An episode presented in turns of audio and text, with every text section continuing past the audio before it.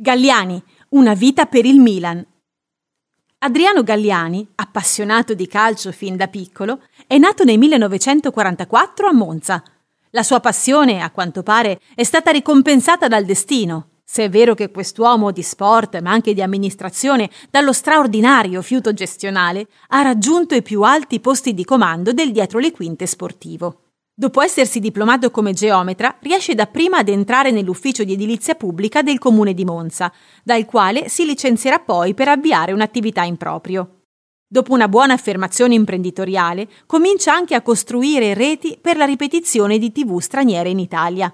Dal novembre 1979 collabora con Silvio Berlusconi alla creazione della prima tv commerciale italiana con sede a Milano. Sviluppa quindi il piano per la creazione di una rete televisiva a copertura nazionale via etere. Nasce così Canale 5. Dal 1986 è amministratore delegato del Milan. Un anno dopo è nominato vicepresidente della Lega Italiana Calcio. Con lui il Milan raggiunge i vertici del mondo e diventa una delle squadre più titolate di sempre.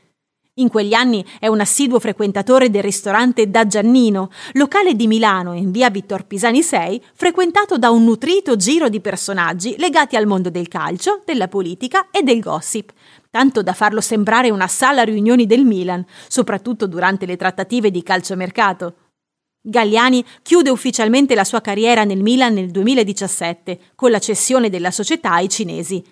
Dal 2018 è senatore della Repubblica Italiana per il partito Forza Italia e attualmente dirige l'associazione Calcio Monza.